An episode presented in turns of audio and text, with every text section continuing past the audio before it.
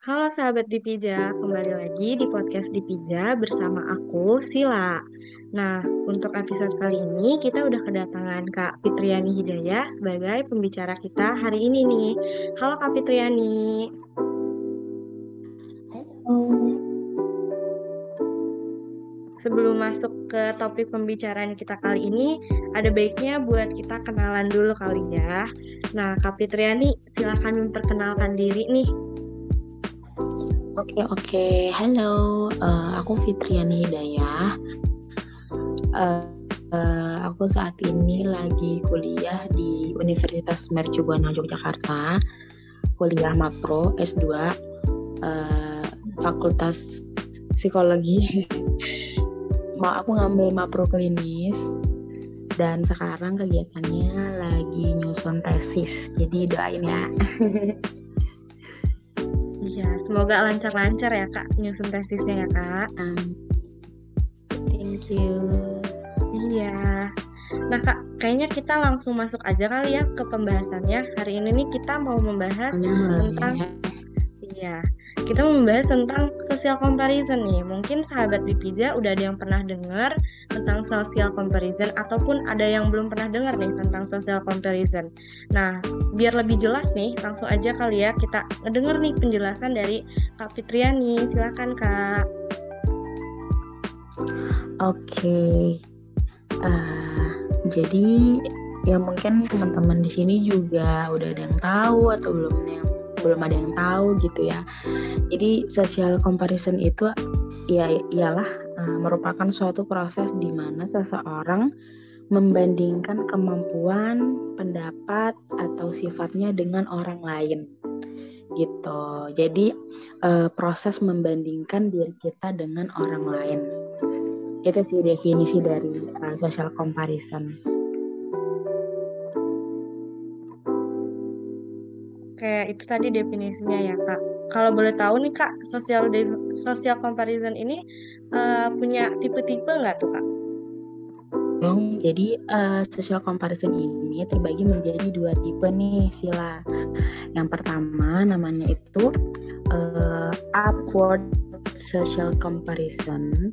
Jadi uh, ini adalah terjadi ketika individu membandingkan kemampuannya pendapatnya atau cara pandang maupun sifatnya dengan orang lain yang dinilai lebih baik dari dirinya sendiri. Jadi, upward social comparison ini fokus pada adanya keinginan atau tujuan baru yang muncul dalam diri kita untuk senantiasa meningkatkan, mengasah, memperbaiki sebuah aspek dalam diri kita yang tengah kita bandingkan dengan orang lain. Tapi ini nantinya akan membuahkan motivasi dan rasa ingin belajar kita nih dari uh, salah satu tipe social comparison ini. Nah, kemudian yang kedua namanya itu downward social comparison. Jadi di sini uh, downward social comparison ini terjadi ketika individu membandingkan kemampuan pendapat atau cara pandang maupun sifat dengan orang lain yang dinilai tidak lebih baik dari dirinya. Tapi perbandingan diri dengan orang lain yang dengan downward social comparison ini dinilai uh, tidak lebih baik dirinya pada hakikatnya dilakukan untuk membuat dirinya merasa cukup, merasa uh, lebih baik dan cara pengekspresian dari bentuk rasa syukur gitu Kak Sila. Jadi ada dua tipe nih dalam social comparison yang di mana pengertiannya juga uh, cukup sedikit berbeda gitu ya dalam pemaknaannya gitu. Oh gitu ya ternyata di social comparison tuh ada dua tipe. Nah kak aku mau nanya nih kalau misalnya nih Uh, berarti kan social comparison ini kayak perbandingan diri gitu ya. Nah, kalau misalnya nih ada seseorang yang ternyata lagi ngelakuin social comparison, nah terus dia tuh ternyata malah mendapatkan feedback negatif tuh Kak ke dirinya sendiri. Itu tuh kira-kira karena dia tuh melakukan perbandingan dirinya, kenapa ya Kak bisa jadi feedback yang negatif buat dirinya sendiri gitu Kak? Iya betul banget. Terkadang memang yang terjadi adalah seperti itu ya. Jadi sebenarnya itu uh, penyebab social comparison itu kan sebenarnya ada tiga nih kalau aku bisa rangkum ya dari beberapa yang aku baca gitu. Uh, aku jabarin satu-satu dulu nih. Kalau yang pertama itu kenapa sih kita bisa melakukan perbandingan diri kita sama orang lain gitu sebenarnya tujuannya adalah untuk evaluasi diri nih gitu. Kenapa sih kita harus evaluasi diri? Karena mungkin kita punya atau kita tidak mempunyai adanya standar eksternal yang objektif bagi diri kita sendiri. Makanya kita kayak punya dorongan gitu untuk mengevaluasinya melalui uh, orang lain gitu. Nah, kemudian yang kedua, perbaikan diri. Jadi, kenapa sih kita melakukan perbandingan diri nih sama orang lain gitu? Karena kita pengen nih mempelajari bagaimana cara memperbaiki karakteristik tertentu dalam diri kita untuk memecahkan masalah atau misalnya ketika kita dihadapkan sama situasi gimana sih caranya kita menghadapi gitu. Nah, makanya kita kayak cari-cari nih orang oke okay, orang ini punya a problem solving kayak gini nih gitu jadi siapa tahu aku bisa pakai ini juga buat problem solving aku suatu saat kayak gitu. Nah yang ketiga ada peningkatan diri. Nah kenapa sih kita juga membandingkan diri kita sama orang lain untuk meningkatkan diri kita? Karena kita juga sebagai manusia pasti pengen mempertahankan pandangan positif kita tentang diri sendiri ketika berada di suatu ketidakpastian atau ancaman kayak gitu. Jadi sebenarnya penyebab kita melakukan perbandingan diri itu tujuannya tuh baik gitu. Tapi kenapa sih hal itu menjadi negatif, hal itu menjadi nggak baik buat kita?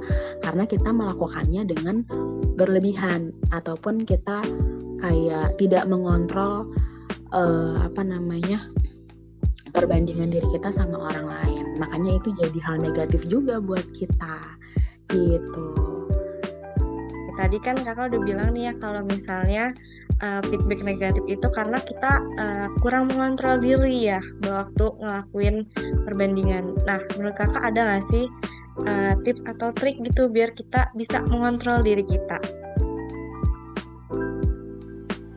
Oke, sebenarnya kalau trip and trick itu sebenarnya nanti tergantung individunya sendiri gitu ya Sila ya. Cuman hal pertama yang harus dilakukan ketika memang uh, kita mengalami uh, apa social comparison ini secara berlebihan atau tidak terkontrol gitu.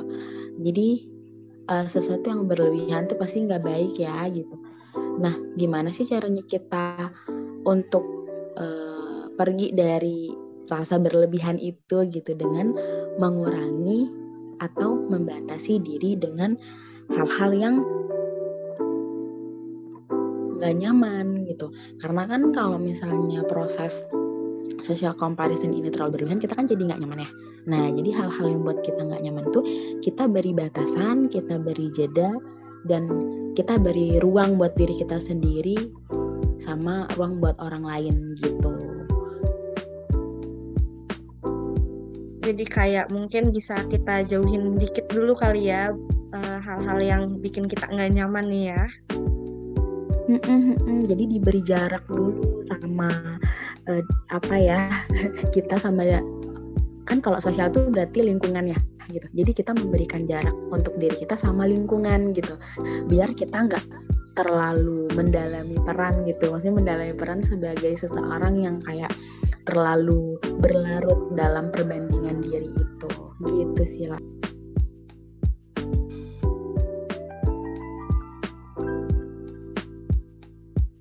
Oke, Kak, uh, kan tadi kita udah bahas yang negatifnya nih. Sekarang kita bahas tentang ini kali ya. Uh, kalau misalnya social comparison itu ternyata katanya bisa bikin memotivasi diri kita sendiri ya, Kak. Itu bener gak sih, Kak? Hmm, betul banget, betul banget. Jadi sebenarnya sesuatu hal yang menurut kita atau misalnya ketika kita melakukannya kita bisa menempatkannya dengan tepat, dengan baik gitu. Maka itu juga akan menimbulkan hal positif kok ke diri kita gitu. Contohnya nih misalnya kita bisa termotivasi nih dengan hal itu gitu walaupun tadinya kesannya kayak oh aku kok bandingin diriku sendiri ya sama orang lain kok kesannya negatif gitu kok kesannya aku nggak punya pendirian atau apalah apalah gitu cuman sebenarnya dari hal-hal seperti itu kita bisa loh dapat uh, kayak misalnya nih dengan membandingkan diri kita bisa menemukan potensi diri kita. Oh ternyata gitu. Uh, misalnya ketika aku pengen um, sesuatu gitu tapi aku aku bingung ya cara dapetinnya gimana cara mencapai itunya gimana. Terus aku kenal nih sama orang yang kok dia bisa ya mencapai apa yang ingin aku capai juga gitu. Nah jadi uh, cari caranya itu dengan oh oke okay, apa yang udah dia lakukan prosesnya seperti apa untuk mencapai itu. Yaudah deh coba deh aku ikutin siapa tahu cocok gitu. Akhirnya kan kita bisa menemukan tuh potensi diri kita kita bisa menemukan uh, apa jati diri kita, kepercayaan diri kita gitu. Sehingga itu akan menimbulkan dampak positif juga sama diri kita sendiri. Kayak gitu. Oke, jadi itu ya kayak kalau misalnya kita ngerasa wah ada yang kurang kita ngebandingin diri. Oh ternyata orang lain ngelakuin itu. Mungkin di kita juga uh, bisa efektif gitu ya kak. Berarti gitu ya kak ya. Betul betul. Kan uh, social comparison ini ternyata bisa dilakuin sama orang lain buat diri kita sendiri atau misalnya kita uh, ngelakuin social comparison ke orang lain ya kak ternyata bisa jadi sebenarnya semua orang pasti pernah melakukan social comparison karena apa sebenarnya itu kan bentuk dari uh, apa namanya penyesuaian diri kita terhadap lingkungan gitu sila. Jadi semua orang pasti melakukannya dan semua orang pasti pernah merasakannya gitu. Jadi kayak misalnya uh, pasti semua orang juga punya apa ya namanya bahasanya itu role modelnya. Pasti semua orang punya role modelnya sendiri-sendiri kayak Sila nih misalnya. Kalau aku boleh tanya Sila role modelnya siapa nih kalau untuk sekarang gitu? karena aku suka uh, Korean Korea gitu ya jadi kayak role model aku tuh uh, ini boyband Korea gitu kak Nah dari situ tuh sebenarnya kita bisa nemuin sesuatu sesuatu tuh misalnya Sila suka band-band Korea tuh karena apa gitu. Di situ tuh ada apa sih yang membuat Sila tuh bisa termotivasi, bisa apa yang membangkitkan diri jadi lebih baik gitu. Nah itu kan dan pasti juga yang band-band Korea ini yang Sila menjadikan role model ini pasti mereka juga punya role modelnya juga gitu jadi semua orang pasti punya dan melakukannya kayak gitu ya kayak ya. ternyata wah aku jadi tahu banyak nih tentang social comparison sendiri.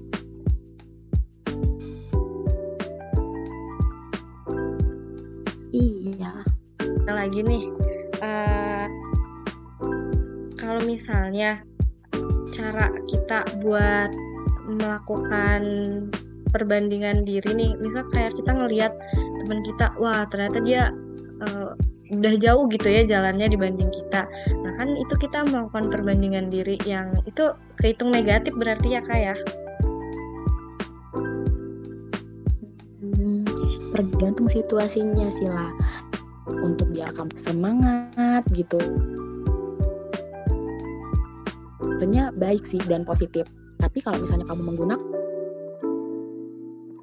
untuk kayak ya aduh kok aku jadi insecure ya gara-gara gara ngebandingin diri sama dia. Kok aku jadi insecure ya? Kok aku jadi nggak nyaman ya? Nah berarti itu ya udah berarti nambahnya negatif buat diri kita gitu.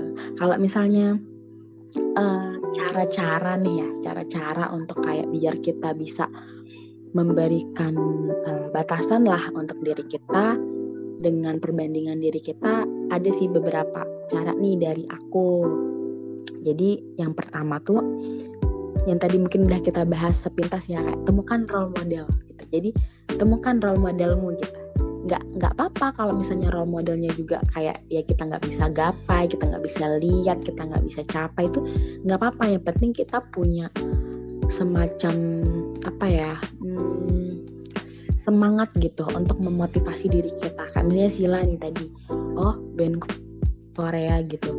Temukan value apa nilai apa yang bisa dikembangkan di situ gitu. Misalnya dia punya nilai oh dia kalau latihan tuh semangat terus nggak nyerah terus habis itu uh, dia usaha terus gitu. Nah di situ kita ambil nilainya gitu. Walaupun kita nggak bisa ketemu langsung sama dia kita nggak bisa mencapai dia gitu. Tapi dari nilai-nilai yang dia punya kita bisa mengembangkan itu gitu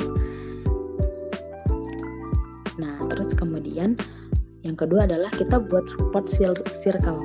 Jadi support circle ini tujuannya adalah uh, gimana caranya kita nyari teman yang bisa buat kita nyaman dalam mencapai goals kita gitu. Jadi kan kadang ada tuh ya uh, mungkin sekarang-sekarang juga sering banget tuh denger kayak ih toxic ini gitu. Ih kamu toxic banget sih gitu. Apa apa gimana gitu kalau menurut aku sebenarnya nggak ada yang toxic dari seseorang ya kalau menurut aku karena itu tergantung penilaian kita gimana kita tuh sebenarnya cocok apa enggak sama dia gitu.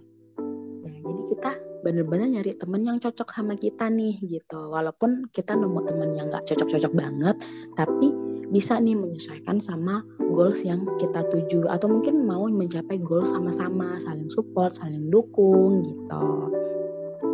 Kemudian yang ketiga adalah beri jarak sama orang yang menurut kita nggak cocok. Nah tadi yang aku bilang. Jadi kalau misalnya kita emang ya misalnya tingkat kecocokannya dari 100% kita cuma cocok 50% ya is oke okay, nggak apa-apa gitu. Yang penting jangan sampai kebablasan aja gitu. Maksudnya kebablasan itu dalam arti kayak kalau kita udah sama nih orang walaupun nggak cocok-cocok banget setidaknya bisa jalan sama-sama untuk mencapai goals gitu loh. Nah, kemudian yang terakhir adalah belajar untuk menyeimbangkan diri. Jadi gimana sih caranya kita bisa membandingkan diri kita dengan orang lain tapi kita masih punya batasan. Kita masih bisa menyeimbangkan diri kita biar uh, perbandingan diri ini nggak jadi hal negatif.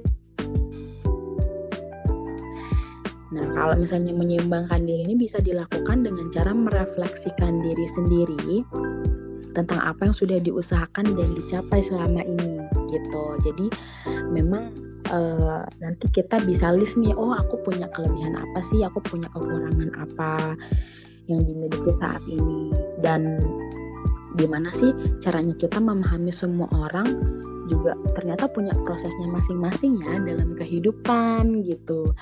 Jadi ketika kita pengen bandingin nih diri kita sama orang lain, ya nggak apa-apa boleh-boleh aja gitu cuman kita juga harus berpikir gitu oh dia tuh untuk mencapai ke sini aja dia usahanya mati-matian loh gitu kalau misalnya aku pengen kayak dia ya aku mungkin harus usahanya kayak gini kayak dia gitu tapi apakah aku mampu kayak dia gitu jadi kita kayak memberikan apa ya menimang-nimang gitu kita mampu enggak kita bisa nggak ke tahap itu dengan uh, kemampuan atau kapasitas yang kita punya gitu. Jadi kita uh, setidaknya kita punya kapasitas ini nih. Oke, okay, aku punya kapasitas cuman apa yang bisa aku capai dengan kapasitas kapasitasku yang seperti ini gitu.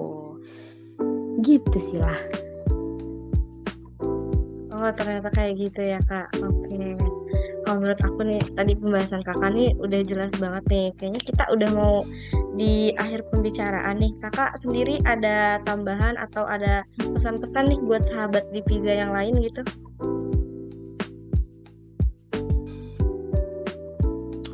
Oke, jadi kalau dari aku sih hmm, membandingkan diri sendiri dengan orang lain itu nggak apa-apa banget tapi uh, dari situ juga kita bisa belajar untuk menghargai diri kita sendiri dengan apa yang udah kita miliki gitu. Dan kita juga uh, ketika melakukan itu kita harus punya batasan apa yang baik dan tidak untuk diri kita.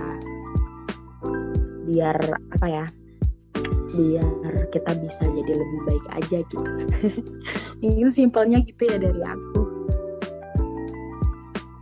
berarti yang penting kalau misalnya kita mau melakukan perbandingan diri atau social comparison ini kita harus punya batasan ya kak kayak gitu kali ya betul betul betul Duh, kayaknya perbincangan kita hari ini tuh kayaknya uh, udah ada di akhir nih. Uh, menurut aku tadi tuh pembahasan pembahasan kakak udah jelas banget. Aku kayak langsung ngerti gitu. Oh, social comparison tuh kayak gitu ternyata gitu. Nah, semoga sahabat Divija yang mendengarkan ini juga bisa ngerti dan bisa ngambil manfaat dari apa yang kita obrolin. Aku pribadi mau ngucapin banyak-banyak makasih nih sama Kak Fitriani udah mau menyempatkan waktunya gitu ya. Makasih banyak ya Kak udah mau nyempetin waktunya buat ngobrol-ngobrol bareng sahabat di Pija. Sama-sama, makasih juga udah ngundang aku. iya Kak. Nah, nah sahabat di Pija, ternyata uh, semoga pembahasan kita tadi nih bisa memberi manfaat banyak buat sahabat Divija dan sampai jumpa lagi di episode podcast Divija selanjutnya. Aku Sila Zahra, pamit undur diri. Terima kasih udah mendengarkan sampai akhir.